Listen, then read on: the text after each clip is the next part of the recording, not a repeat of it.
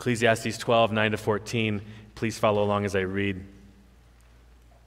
Besides being wise, the preacher also taught the people knowledge, weighing and studying and arranging many proverbs with great care. The preacher sought to find words of delight, and uprightly he wrote words of truth. The words of the wise are like goads, like nails firmly fixed are the collected sayings. They are given by one shepherd. My son, beware of anything beyond these. Of making many books there is no end, and much study is a weariness to the flesh. The end of the matter, all has been heard. Fear God and keep his commandments, for this is the whole duty of man. For God will bring every deed into judgment with every secret thing, whether, whether, whether good or evil. There's a different title in your worship guide, but I've edited it to a new title as I've thought through the point of the passage. And I've entitled this message, The Shepherd Behind the Preacher. The Shepherd Behind the Preacher.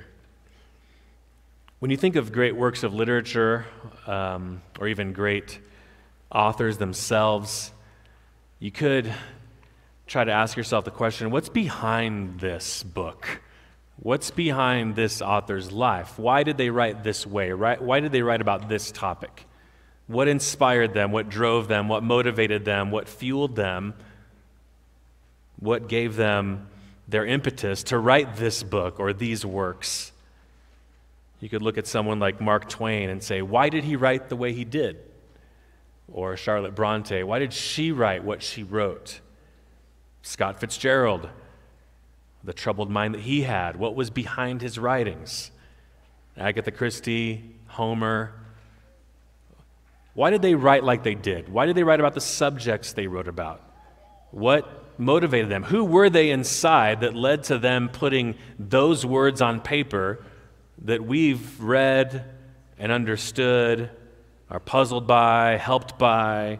What's behind all this? It's an interesting study to get into the minds of famous authors. Sometimes it's a dark study. But when I think about the book of Ecclesiastes, and when you think about the book of Ecclesiastes, it's very closely connected to its author, isn't it? Solomon had an interesting life, to say the least. And we've seen all throughout, especially at the beginning of the book, Solomon give his reasons for writing. He didn't want his readers to fail to learn from his example. He really made many mistakes, committed many sins, and wrote at the end of his life a book for us to learn from. You almost can read Solomon and think of him begging you to not make the mistakes that he made. I remember a spiritual mentor of mine early in my Christian life saying, I want to talk to you about all the mistakes I've made because I don't want you to make them. And it really seems to be that Solomon's kind of doing the same thing. I've tried to please myself with wealth, with wisdom, with women. I've tried to please myself, and nothing satisfies. Nothing satisfies. Learn from me. He refers to his son a number of times in this book, as he does even more so in the book of Proverbs. He wants his son, he wants his followers, he wants people in his kingdom, he wants those who would read his words to benefit from his wisdom. And so, on one level, you can say that the purpose behind Solomon's writing is so that we would benefit from his wisdom. We would learn from the lessons that he often failed to learn, but then later on in life maybe did learn. So, in one sense, there's a desire of Solomon to teach people so they don't make his mistakes. But in another sense, and this passage introduces us to that other sense, this book is about God inspiring Solomon to write so that we would hear the warnings of God and also the delights of God that are offered to those who trust in his name. So God is behind the pen of Solomon. God has guided Solomon. You could, again, you could ask the question, why did Solomon write? And we have a very Solomonic answer because he wanted people to learn from his mistakes. He wanted people to understand wisdom and what does not offer true satisfaction and what does offer true satisfaction. But in another sense, and we get it here in this passage, there's a shepherd behind the preacher. Solomon refers to himself early on in the book as the preacher. So we know of the preacher as we've gone through the book of Ecclesiastes, but here we're introduced for the first time to God who's called the shepherd. And the shepherd is behind the preacher. So again, you could say that Solomon's got a lot of things for us to learn in Ecclesiastes, but you could also say God has a lot of things for us to learn through the book of Ecclesiastes and through the pen of Solomon. It's there in verse 11 the words of the wise are like goads, like nails firmly fixed are the collected sayings. They are given by one shepherd. Again, there's a shepherd behind the preacher. God Himself is inspiring Solomon to write. Now, we use the word inspire, and we often mean like what motivates us, what gets us out of bed in the morning, what inspires us. A piece of music, a beautiful scenery, some inner compulsion for success? What is it that inspires us? Biblically speaking, when we talk about the inspiration of Scripture, that's not exactly what we're getting at. Not that God kind of put some classical music on for Solomon and, oh man, I'm all of a sudden inspired to write. No, when you think of inspiration, think of words written by Solomon are actually breathed out by God. He's the one behind Solomon's writings. 2 Peter 1 20 to 21 talks us about, talk to us about the inspiration of Scripture and how God would move men of God to write the Scriptures. Knowing this, first of all, that no prophecy of Scripture comes from someone's own interpretation. This is bigger than just Solomon writing something here. For no prophecy was ever produced by the will of man, but men spoke from God as they were carried along by the Holy Spirit. So, yes, Solomon is the author of Ecclesiastes, and yes, God the shepherd is the author of Ecclesiastes. So, in this concluding epilogue of the book, this conclusion of the book, we learn why Solomon wrote. Solomon wrote because God the shepherd wanted him to communicate certain truths to his readers, which we are. There's a shepherd behind the preacher. So, as we wrap up, let's look at this outline for the final passage three final takeaways from our shepherd. Three final takeaways from our shepherd. And as we go through these points, they're going to sound familiar to you. Because Solomon, God, is kind of summing up the book here at the end. So these final takeaways are going to be takeaways that have been sprinkled all throughout the book. The first is that wisdom is meant to bring delight. The second is that wisdom can be painful. And third, wisdom is found in fearing God and keeping his commandments. So there's our outline. First, wisdom is meant to bring delight. Solomon sought to find words of delight, the book says. Let's look at verse 9. Besides being wise, the preacher also taught the people knowledge, weighing and studying and arranging many proverbs with great care. Solomon took sayings. Evidently, there were sayings that he wrote in Ecclesiastes that are that didn't originate with him, took some sayings, took his own experiences, again, all under the guidance of God, took these sayings and arranged them the way he did with care. He didn't just, this isn't just a book of kind of random propositional truths, even their order is intentional, meant to help. So the preacher, known to us as Solomon, taught his people knowledge, weighing and studying and arranging many proverbs with great care. Ecclesiastes is full of these, so is his book of Proverbs. He's written to us for our benefit. Even his arrangement is intentional.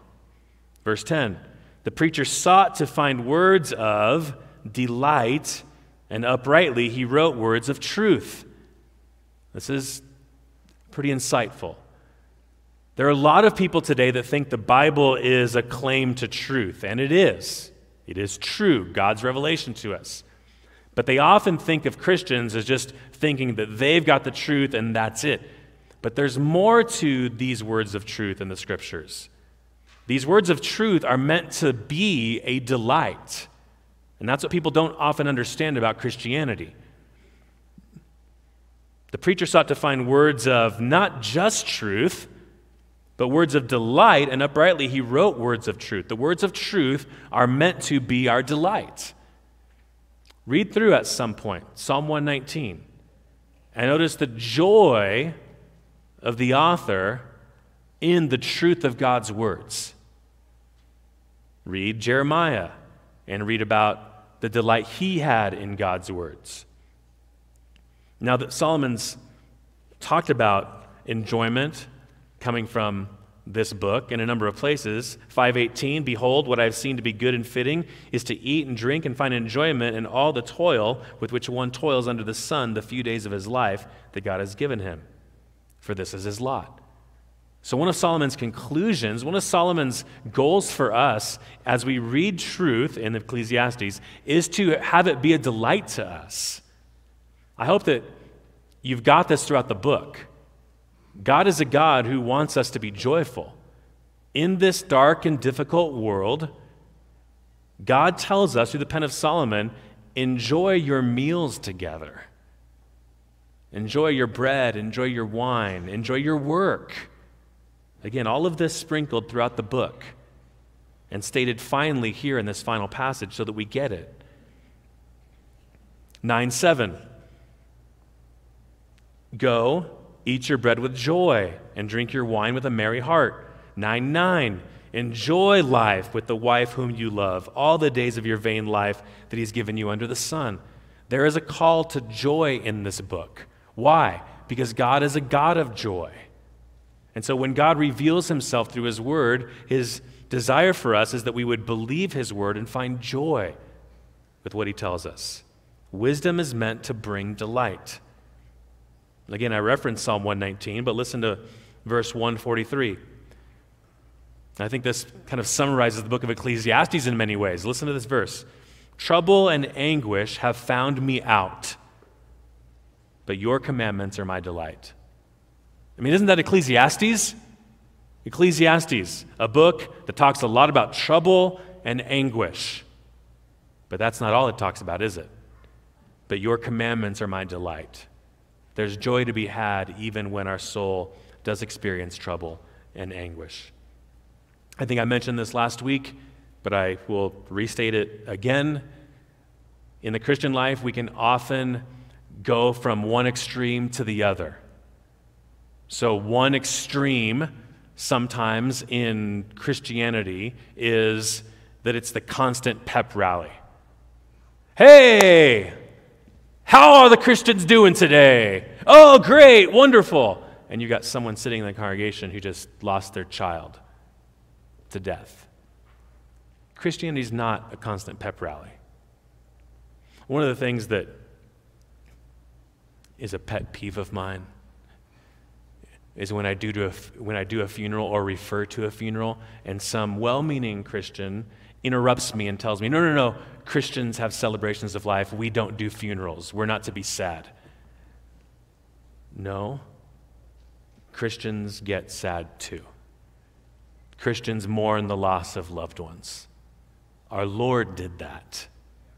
We don't need to hide that from the Christian experience or pretend that there's something wrong if you're sad. Life is hard, it's difficult. The Christian life is not one constant pep rally. But on the other extreme, you've got, pe- you've got people that realize that and know that and kind of get frustrated by the, the pep rally Christianity. And so they swing the pendulum way to the opposite end, and now there's nothing to be happy about. Hey, how you doing? Oh, sackcloth and ashes. I'm so horrible. He's so horrible. She's so horrible. We're just sinners. There's nothing good in this world. Whoa, whoa, whoa. Yes, there is. There's plenty still good in this world. There's plenty of God's common grace to see all throughout the world. Go look at that couple getting married. God's common grace. Go look at those grandkids hopping up into grandpa's lap. Common grace, beauty, so much good. Look at what God's done for you in Christ. There are things to be joyful about. And so we want to be careful of kind of the extremes on the end of the spectrum. One, it's only joy all the time. That's not true. And one, it's never joy ever. That's not true either. And I think Ecclesiastes gets us rightly thinking. Life is difficult, life is hard. You might hoard all your money and at the end of your life end up eating dinner alone in front of the television with your family all gone because you pursued wealth and wisdom and riches more than you love them. And you might be sitting there eating in darkness all alone with anger in your heart. Ecclesiastes says that. But Solomon also says all throughout enjoy this life God's given you. He's given you good gifts. He's a good God. It is a dark world, but there are also bright moments, bright spots, relationships to be had and enjoyed, friendships, food. Wisdom is meant to bring delight.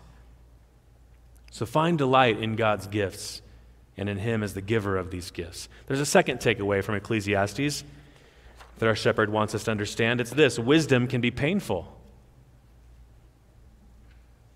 Sometimes the best things for us are things that make us uncomfortable. And we are a pleasure loving society, and I'm not just talking about the people out there. We don't like discomfort, we don't like rebuke, we don't like correction. And oftentimes we will shy away and run away from it when sometimes it's what's needed. The words of the wise, verse 11, are like goads like nails firmly fixed are the collected sayings. I think these nails firmly fixed are the nails of the goad, the goad, the stick that the farmer would use to keep the cattle going the right way. Well, I think I'm just going to go to the right over here. Nails in the side. Nope, I won't go to the right. I didn't like that. I think I'll just go to the left, the cow says. Nope, goad. Nails in the side. I think he wants me to go straight. There we go. That's, that's, I don't know why cows talk like that, but that's how I picture cows talking. but we understand agriculturally the purpose of a goad.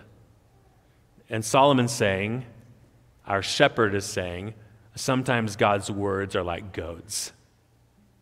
They redirect us, and they're painful in the redirection, but they redirect us for good purposes. And Solomon's words have been doing that all through Ecclesiastes, haven't they? I referred to chapter 5 earlier. You can be selfish and hoard your wealth as you toil for the wind, and you'll find yourself one day eating in darkness with much vexation and sickness and anger. Or chapter 7, verse 2.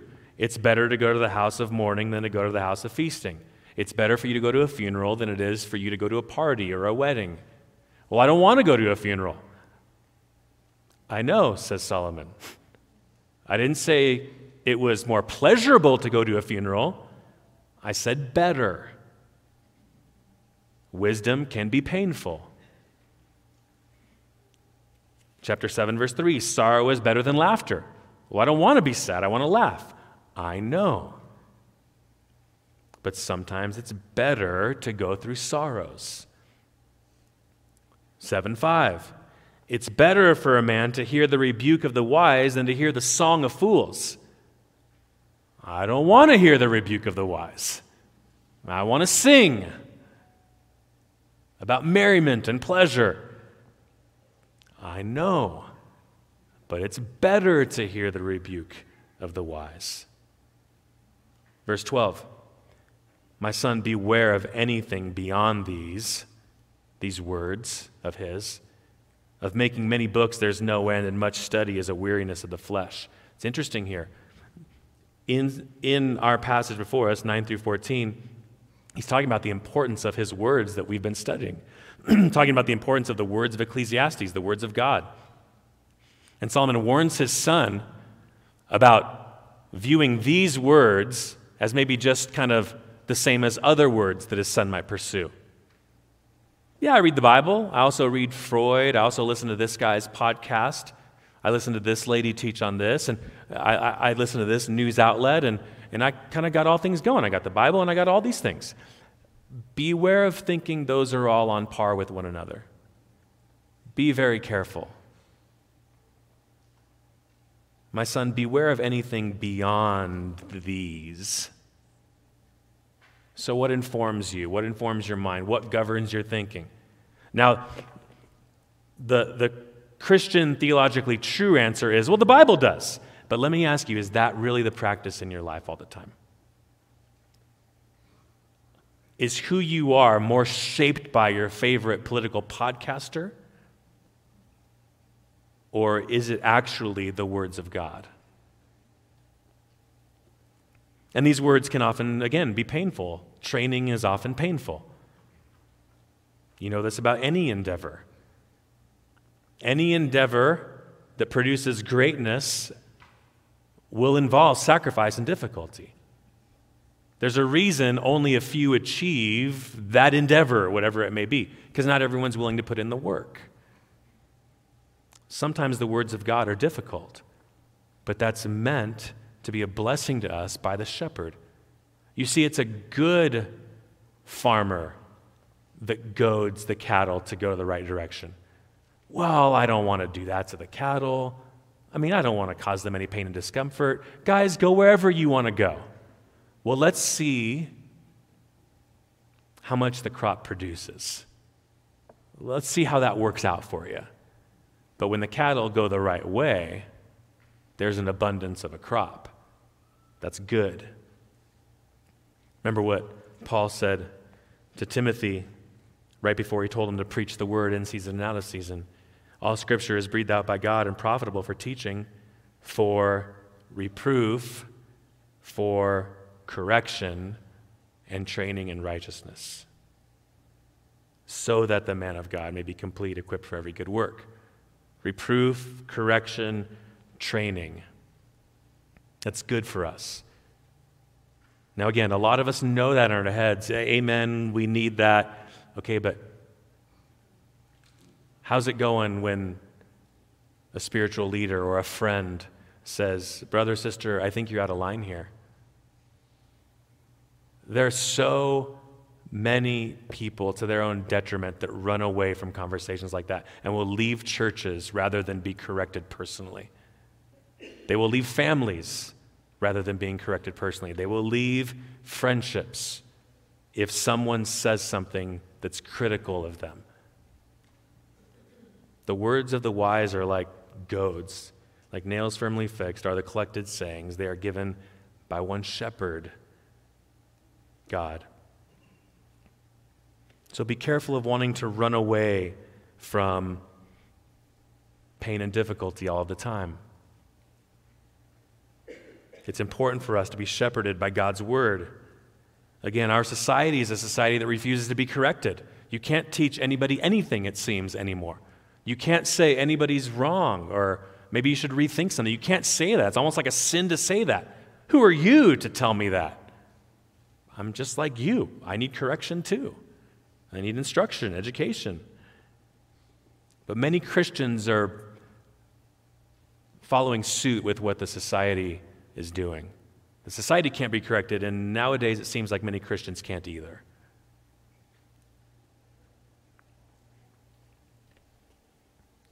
If a pastor, a spiritual leader, or mother or father brings correction, that's abuse.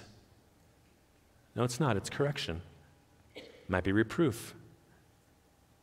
If a friend brings you correction or rebuke, that's harsh. No, it's just a correction.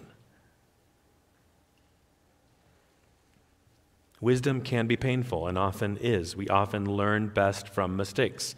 We often learn from correction.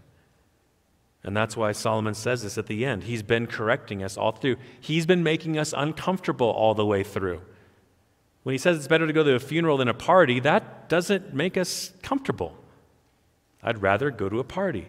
But how important is it to learn from difficult things. So let me ask you when's the last time the Bible corrected you and you actually changed by the grace of God? When's the last time the Bible taught you you're not thinking rightly about this? When's the last time that happened? I hope it happens. How has the book of Ecclesiastes changed you? I hope it has. What insights has it given, given you? I would encourage you, anytime you study a book, whether it's through the Gospel of John with your small group, whether it's on a Sunday morning, the book that we're going through, whether it's your own personal study time, ask God not just to, not just to give you more information, but to give you transformation. God, use your word to change me, to grow me, to help me, to make me more like your son. That's the goal here. The, the words are like goads for a purpose. I, I, just, I'll give you a little insight into my own time in Ecclesiastes, and maybe this is, serves as maybe an example to you, because I need this book as well as you. I've come away with two great encouragements, two, two great helps from this book personally. One, to delight in everyday things. I find that so much of my life is about things I want to see happen in this church and my family and friends and whatever it may be. I want this one day. Wouldn't it be great if this happened? And sometimes we're so fixated on doing this so that this happens that we forget to just literally stop and smell the roses. God's good. Look what I have. Look what He's done.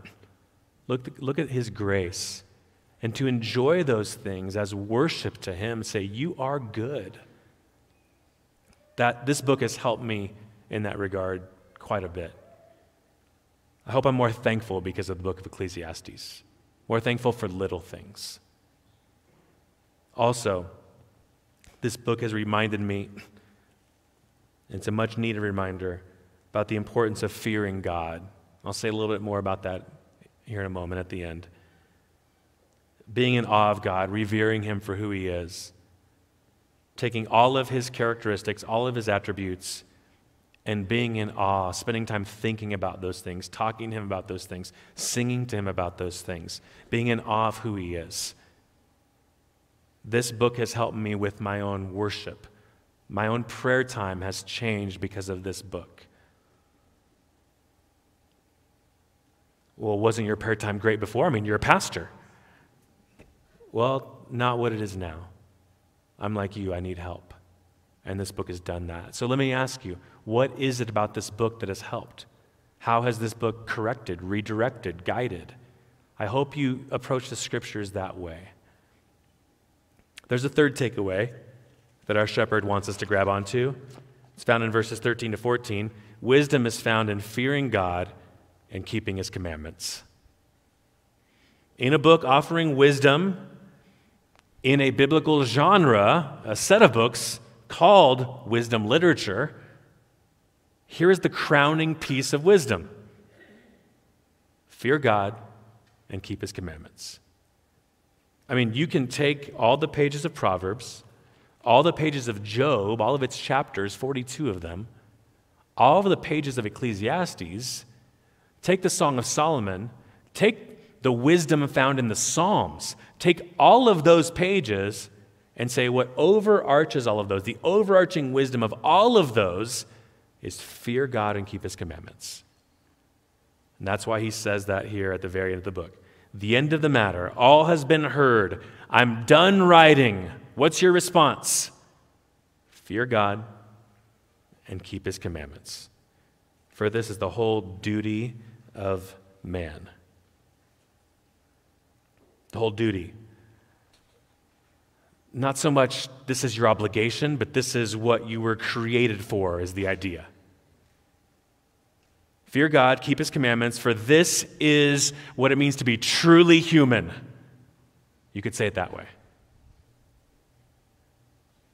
You want to be fully alive? Fear God, keep his commandments. You want to enjoy walking with God? Fear God, keep his commandments. That's everything. This has been a theme all throughout again. 5 7, God is the one you must fear. 7 18, the one who fears God will escape trouble. 8 12, I know that it will be well with those who fear God because they fear before Him.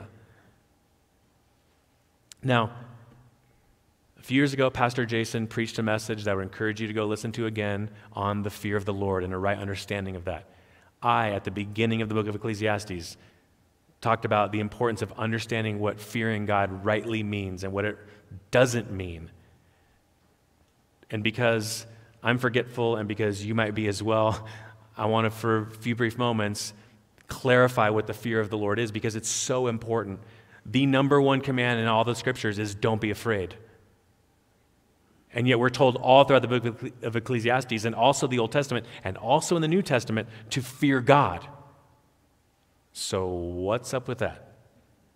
So, I want to help you with that because if this is the final piece of wisdom, the overarching piece of wisdom, fear God and keep his commandments, we should know what that means. So, again, the fear of the Lord is often misunderstood and therefore ignored. Ah, I don't, I don't like hearing that. I like thinking of God as shepherd, friend, the Holy Spirit as comforter, Christ and the Father as keeper. I don't like thinking about fearing and being afraid of a God. So when there are numerous exhortations to fear God in the scriptures, we'll just kind of go over them like some of you go over speed bumps, just fast and keep going. That's what we do with the fear of God. Eh, go through it. Ah. But if it's such a frequent expression, we need to understand it. Again, one of the most frequent commands in Scripture is not to fear. 1 John 4 there's no fear in love Perfect love casts out fear, for fear has to do with punishment, and wherever fear is not being, uh, wherever fear is, it's not being perfected in love. So fear involves punishment. And we're not going to be punished because of what Christ has done. So if I'm not supposed to fear God in that way, why is this telling me to fear God? Again, in Ecclesiastes and a number of other places, we're told to fear him. So it's important to highlight at this point the scriptures speak of two kinds of fear, okay? Two kinds of fear. The first kind of fear is the wrong kind of fear. Remember what James said? Even the demons believe. They know God, they know who God is. They understand Him even better than we do to a degree. They know what He's like. Read the Gospel of Mark. They call Him Son of God before any people do. The demons believe in God and they shudder. They're fearful, they're afraid. And that fear does not draw them to Him, it draws them away from Him. There's a wrong fear of God. Adam sins in the garden after communing with God his regular practice was to commune with God. Now he sins, and God's walking in the garden. What does Adam do? Does he run to God because he knows God is good? No, he runs away from God. That's the wrong fear of God. Now the scriptures speak of a right fear of God a trembling and an awe that desires more, that goes to him. I want you to turn to Jeremiah 33. This is a passage to highlight, underline, and if you think somehow that's a bad thing to do to your Bibles, then write it down in your own pen, in your own hand and highlight it and underline it, okay?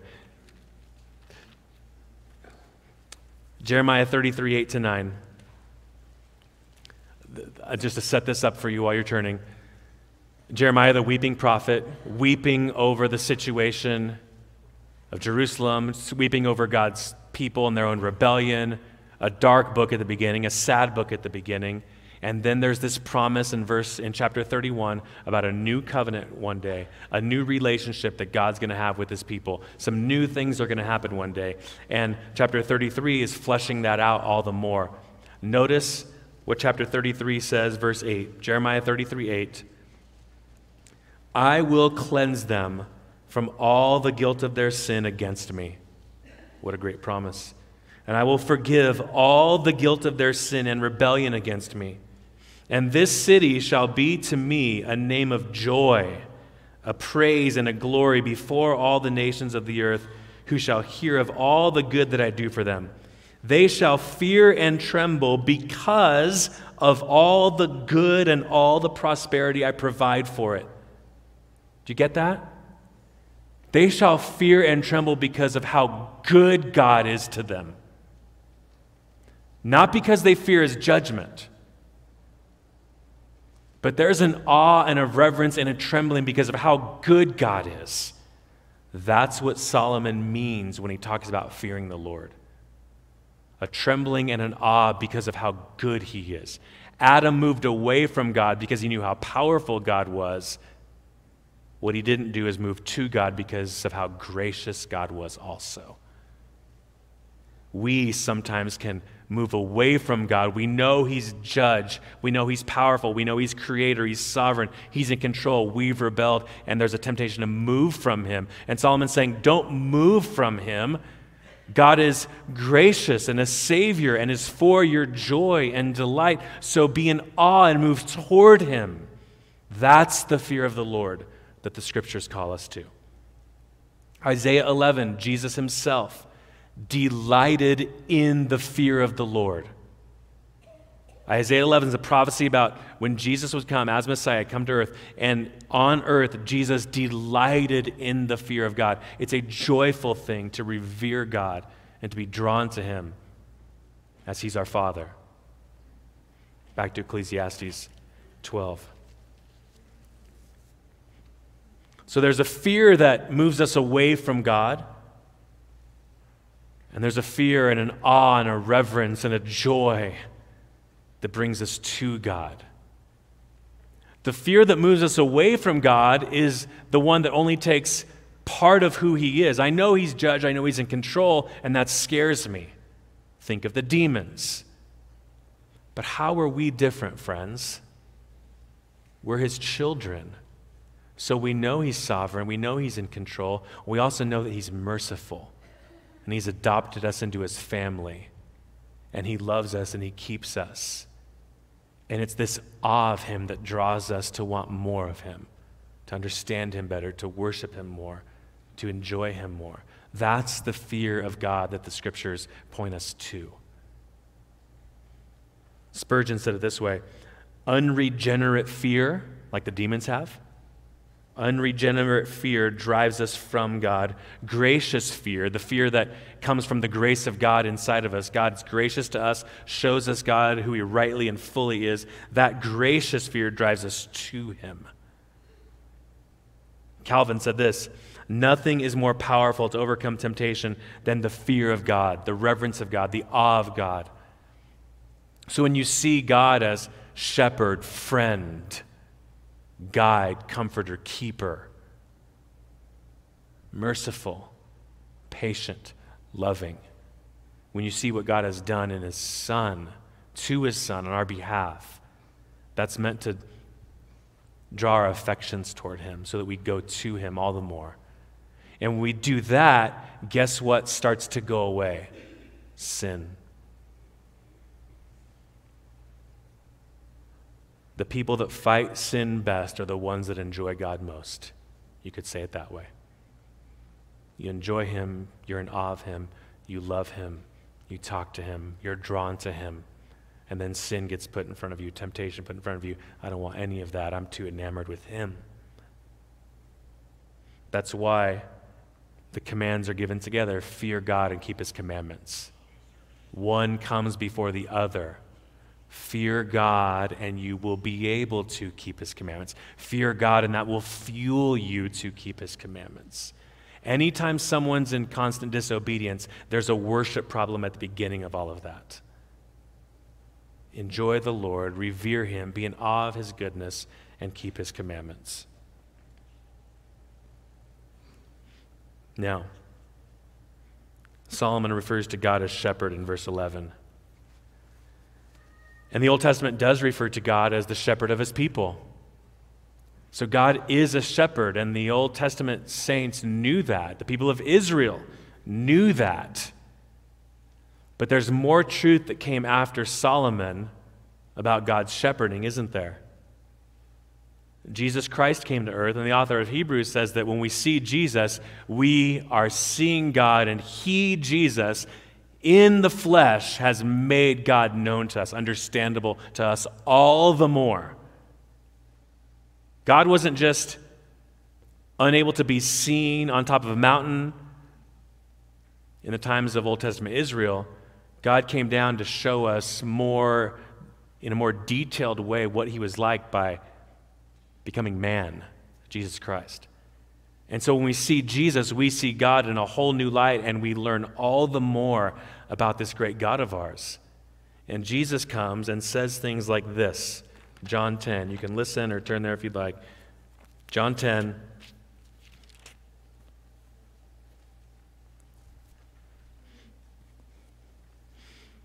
The thief comes only to steal and kill and destroy, talking about the false teachers, failed leadership of Israel. I came that they may have life and have it abundantly. Remember when I told you Solomon wants us to know that God's a God of joy? God cares about our joy in Him. God's a God of delight. Look at what Jesus said when He came I came that they have, may have life and have it abundantly. Same thing. Surprise, surprise. Jesus says the same thing that Solomon does. God's behind this writing. I am the good shepherd. The good shepherd lays down his life for the sheep. Now, Solomon didn't talk about that. From Solomon's pen, we know that the shepherd is for our joy. Jesus comes and says, The shepherd is for your joy, and let me do it even better. And I came to lay down my life for the sheep. The shepherd ju- just doesn't come to give the sheep joy, the shepherd is sacrificed for the joy of the sheep, for the good of the sheep. That is Jesus. Jesus didn't just come to give us a great life, He suffered and died and received the life we really should have, the punishment of God, so that we would have abundant life. I'm the good shepherd, Jesus says, and the good shepherd lays down his life for the sheep. That's the shepherd behind the pen of Solomon, behind the book of Ecclesiastes.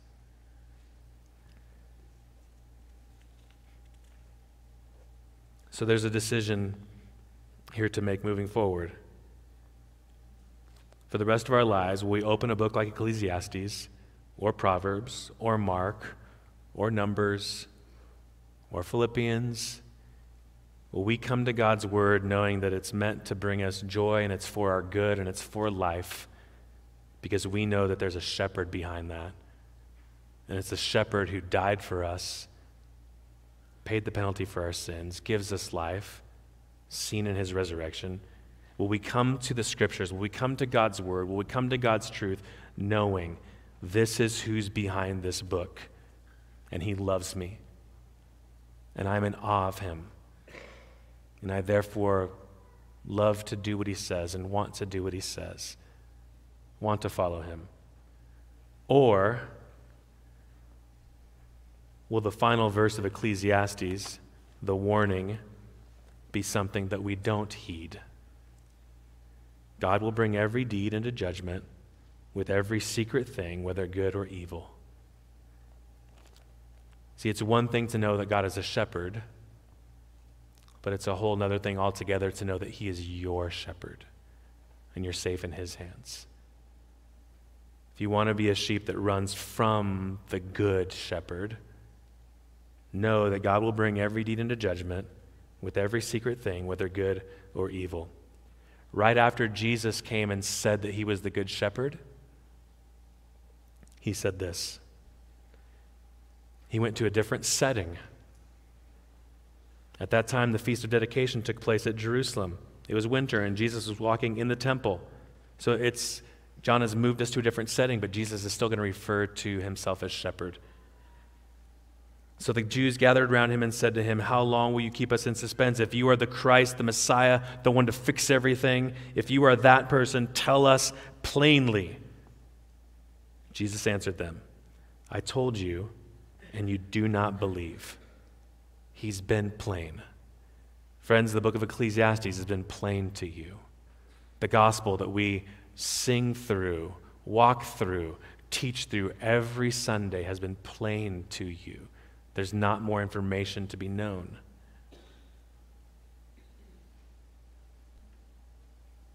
I told you and you do not believe. The works I do in my Father's name bear witness about me.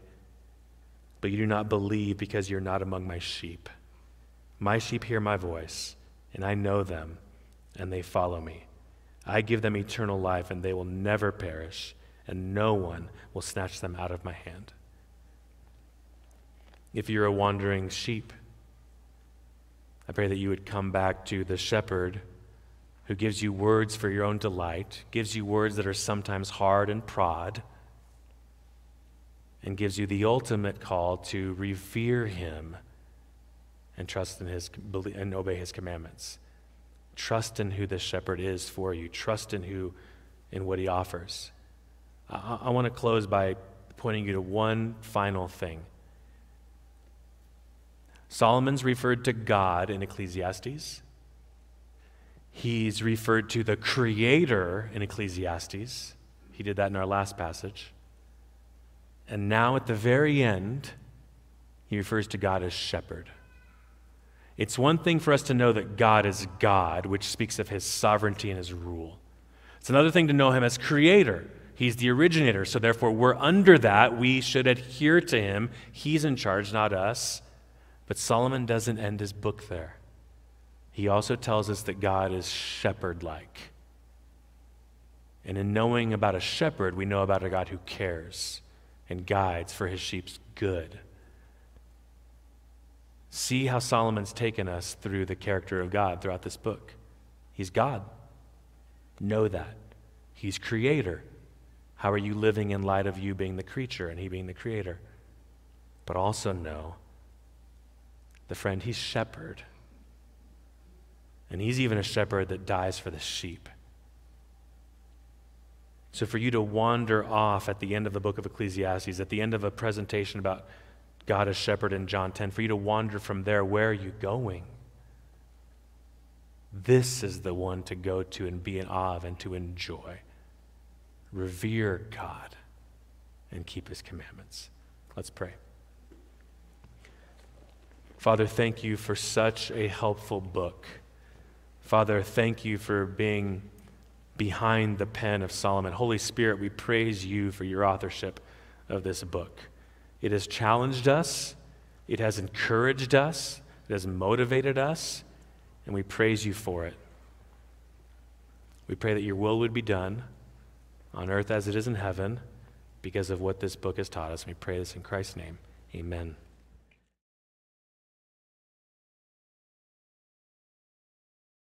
Pastor Andrew, how do I in my life practice the exercise of listening and taking advice from imperfect people? How do I develop trust? That's good. Um, I'm guessing that question came from chapter 7. Yeah. I'm guessing that came from chapter 7. Um, I referred to that earlier. Uh, it's better to hear the rebuke of the wise than the song of fools. So, the importance of hearing. I think I talked about that in that sermon, spent time clarifying that. Solomon said, wise, rebukes of the wise. This person is saying, How do I hear from imperfect people? Those are two different categories. So, I think it's important to say, we're trying to follow the biblical categories here. So, every wise person is imperfect. Solomon, me, you, every wise person is imperfect.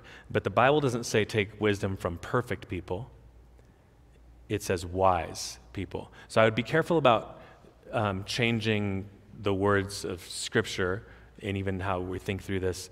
Uh, but I would say to this person, you don't need to hear from everybody. There's ample biblical evidence of not listening to fools.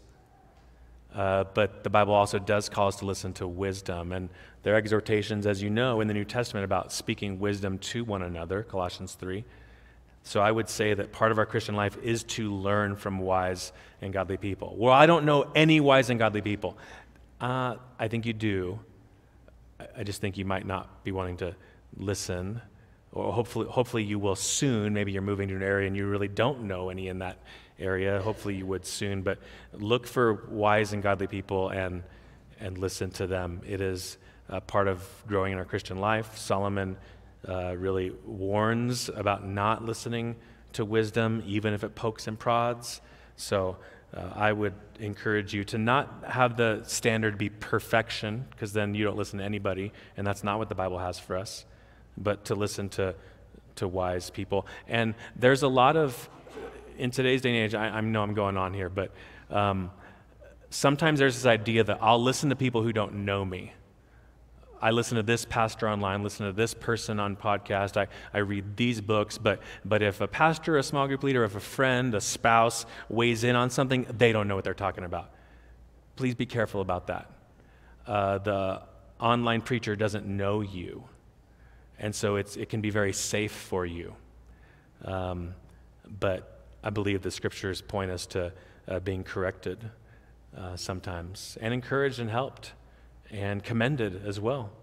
Uh, that's, that's a full scriptural idea of hearing things. We need the correction, we need the encouragement. So uh, don't make perfection the standard, then you won't listen to anybody uh, other than yourself. Um, but pursue wisdom, is what I would say. Yeah. We saw that in the passage this morning. Need to be corrected by goodness. Yeah. Yeah. Sometimes we don't like that. Yeah. Like the way it feels for someone to tell us, you're wrong about this. Right. You should do that different. But it is helpful. By the way, you got eight more minutes. So feel free to go on. Okay. Uh, second question, given the depraved state of Solomon as recorded in 1 Kings 11, verse 6 and 9 specifically, do you believe Solomon was a redeemed man, especially considering the attractive? That's another good question. I, I will say I don't believe that that is a question. It's a good question. It's one that we all have. I don't think it's a question that Scripture f- feels like it has to answer for us. Um, there are some things, we have lots of questions about a lot of things in the Christian life. There are things the Bible calls us to believe and to know, and there are other things we just don't. Um, but that passage was referring to 1 Kings 11. I'll, I'll just read that to you. Um, so Solomon did, was, did what was evil in the sight of the Lord and did not wholly follow the Lord as David his father had done. Then Solomon built a high place for Chemosh, the abomination of Moab, and for Molech. Horrible things happened because of the god Molech. And Solomon built a high place for Molech.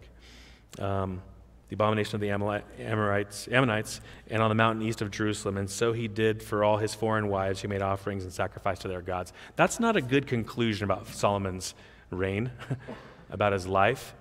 Um, but at the same time, is that enough for me to say, well, then Solomon's in hell right now? Uh, I, I don't know. I think that's the final um, statement that Kings makes about Solomon.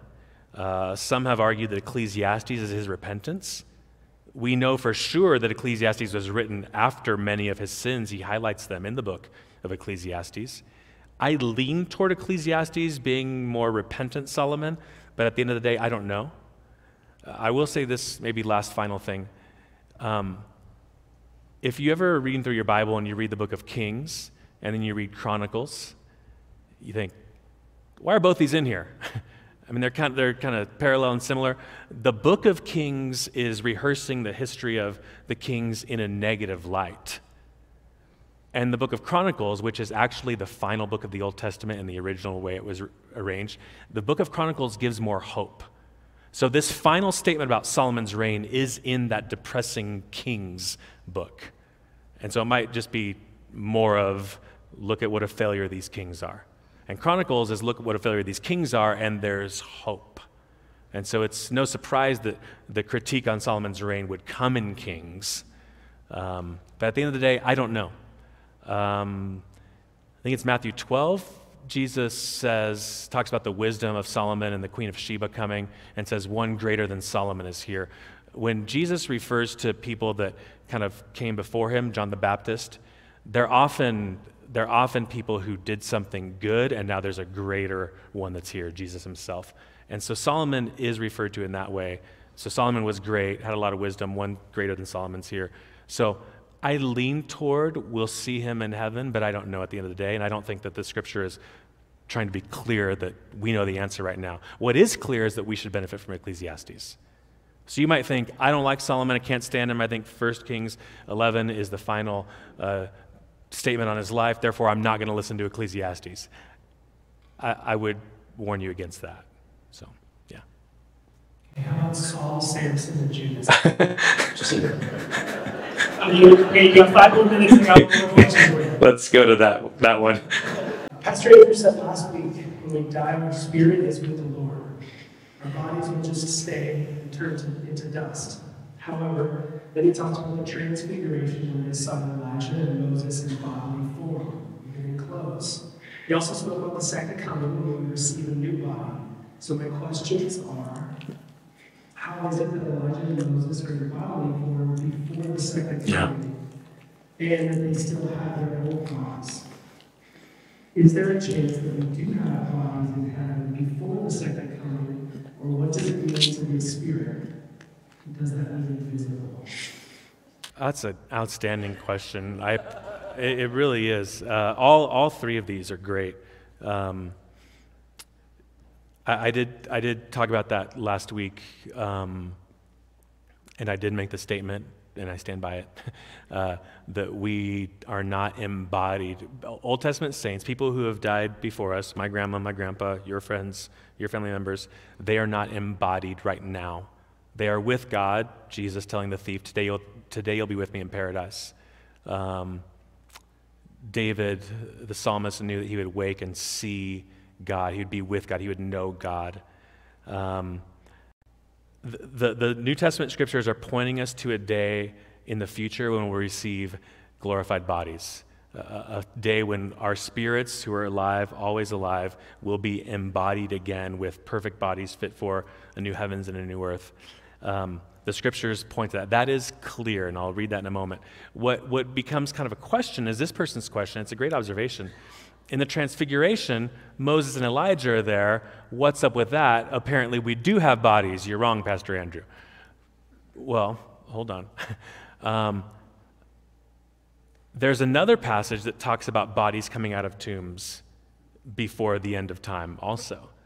When Jesus died, Matthew 27 tells us that some bodies of saints came out of the tombs.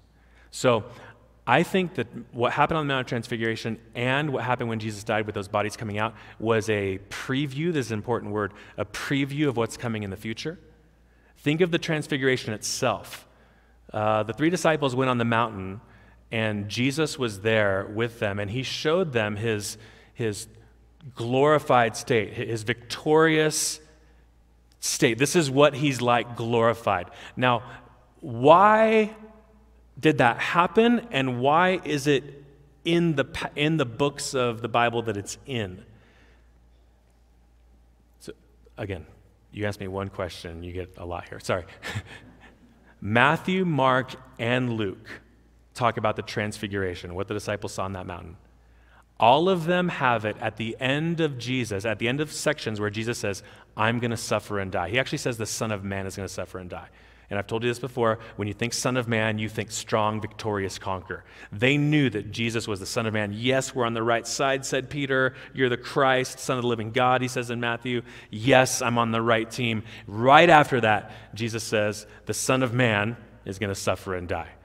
And Peter's like, Hold on a second. And the disciples don't get that. But then he takes a step further. And if anyone would come after me, be my follower, let him deny himself, take up his cross, and follow me. You might die too. That's the context where then he then brings them to the mountain. Because at that point, if I were there, I'd be like, oh no, I was all in on this guy. I don't like the sound of this. So he brings them to the mountain and shows them what the future will be like in his glorified state. Gives them a preview of it. That's enough for me to lift my head and say, okay, I did pick the right guy. I'm with you. And he showed that this is what the prophets of old held to. They knew about a coming victory Moses, Elijah. So Jesus didn't then come down the mountain showing in white in that glorified state, did he? His glorified body was received after he died and was resurrected. So that's why I think that Matthew 27 and the Transfiguration and all three of those Gospels are previews of something. So I don't think they're to be taken as, ah, they've got a body right then and there. These are previews of something coming later. And what is crystal clear is about when we get those bodies. 1 Corinthians 15, I just turned to it here, 1 Corinthians 15, 51 to 52. Listen to this. Behold, I tell you a mystery. We shall not all sleep, but we shall all be changed. New body. In a moment, in the twinkling of an eye, at the last trumpet. For the trumpet will sound, um, and then the dead will be raised imperishable. That's our new bodies. And we shall be changed. For this perishable body must put on the imperishable, and this mortal body must put on the immortality. The Bible connects the resurrected bodies with the last trumpet when Jesus returns again, not when we physically die on this earth prior to his second coming. So that'd be my answer there. So I understand the question. I think it's a good one. What's with Moses and Elijah? And I would even add, what's with the people that came out of the tombs, Matthew 27? Those are previews of something that's coming later. Think about Jesus' whole life. It was just a bunch of previews. Like when you tell people today, Jesus has the power to heal diseases. Why doesn't he heal mine? Because he doesn't heal everyone's. That was a preview of what he can do and what he will do finally one day uh, all of the accounts of Jesus, to some extent, are previews of what will happen one day. I think this is another example of that. So, seeing the bodies after they died, is that the way they all are right now? No, I think that's a preview of what's coming. So, that'd be my answer there. Again, thank you. That's a great question. Thanks for all your questions We'll continue to do this as Pastor Anthony is preaching through the books of the Bible. We're starting with First John. And uh, we'll continue. So we'll keep providing that QR code for you as well as the link and detail on the bulletin. And as Baker is preaching books, please feel free to submit your questions. And every six weeks or so, we'll be up here answering your questions. Like to close this? Yeah, yeah. Father, thank you for your word. Thank you for the clarity with which it gives us on the things that you want us to know and understand. Um, pray that we'd be able, we'd be able to fear you and keep your commandments, that um, you know that this has been a prayer of mine throughout the number of months for this church, that there would be a certain awe that we have for you that enables us to love one another better, enables us to be patient, enables us to view our money rightly, enables us to view relationships rightly. Um, uh, Lord, make this congregation increasingly awestruck by not just your power, but also your goodness. We pray this in Christ's name. Amen. You're loved and dismissed.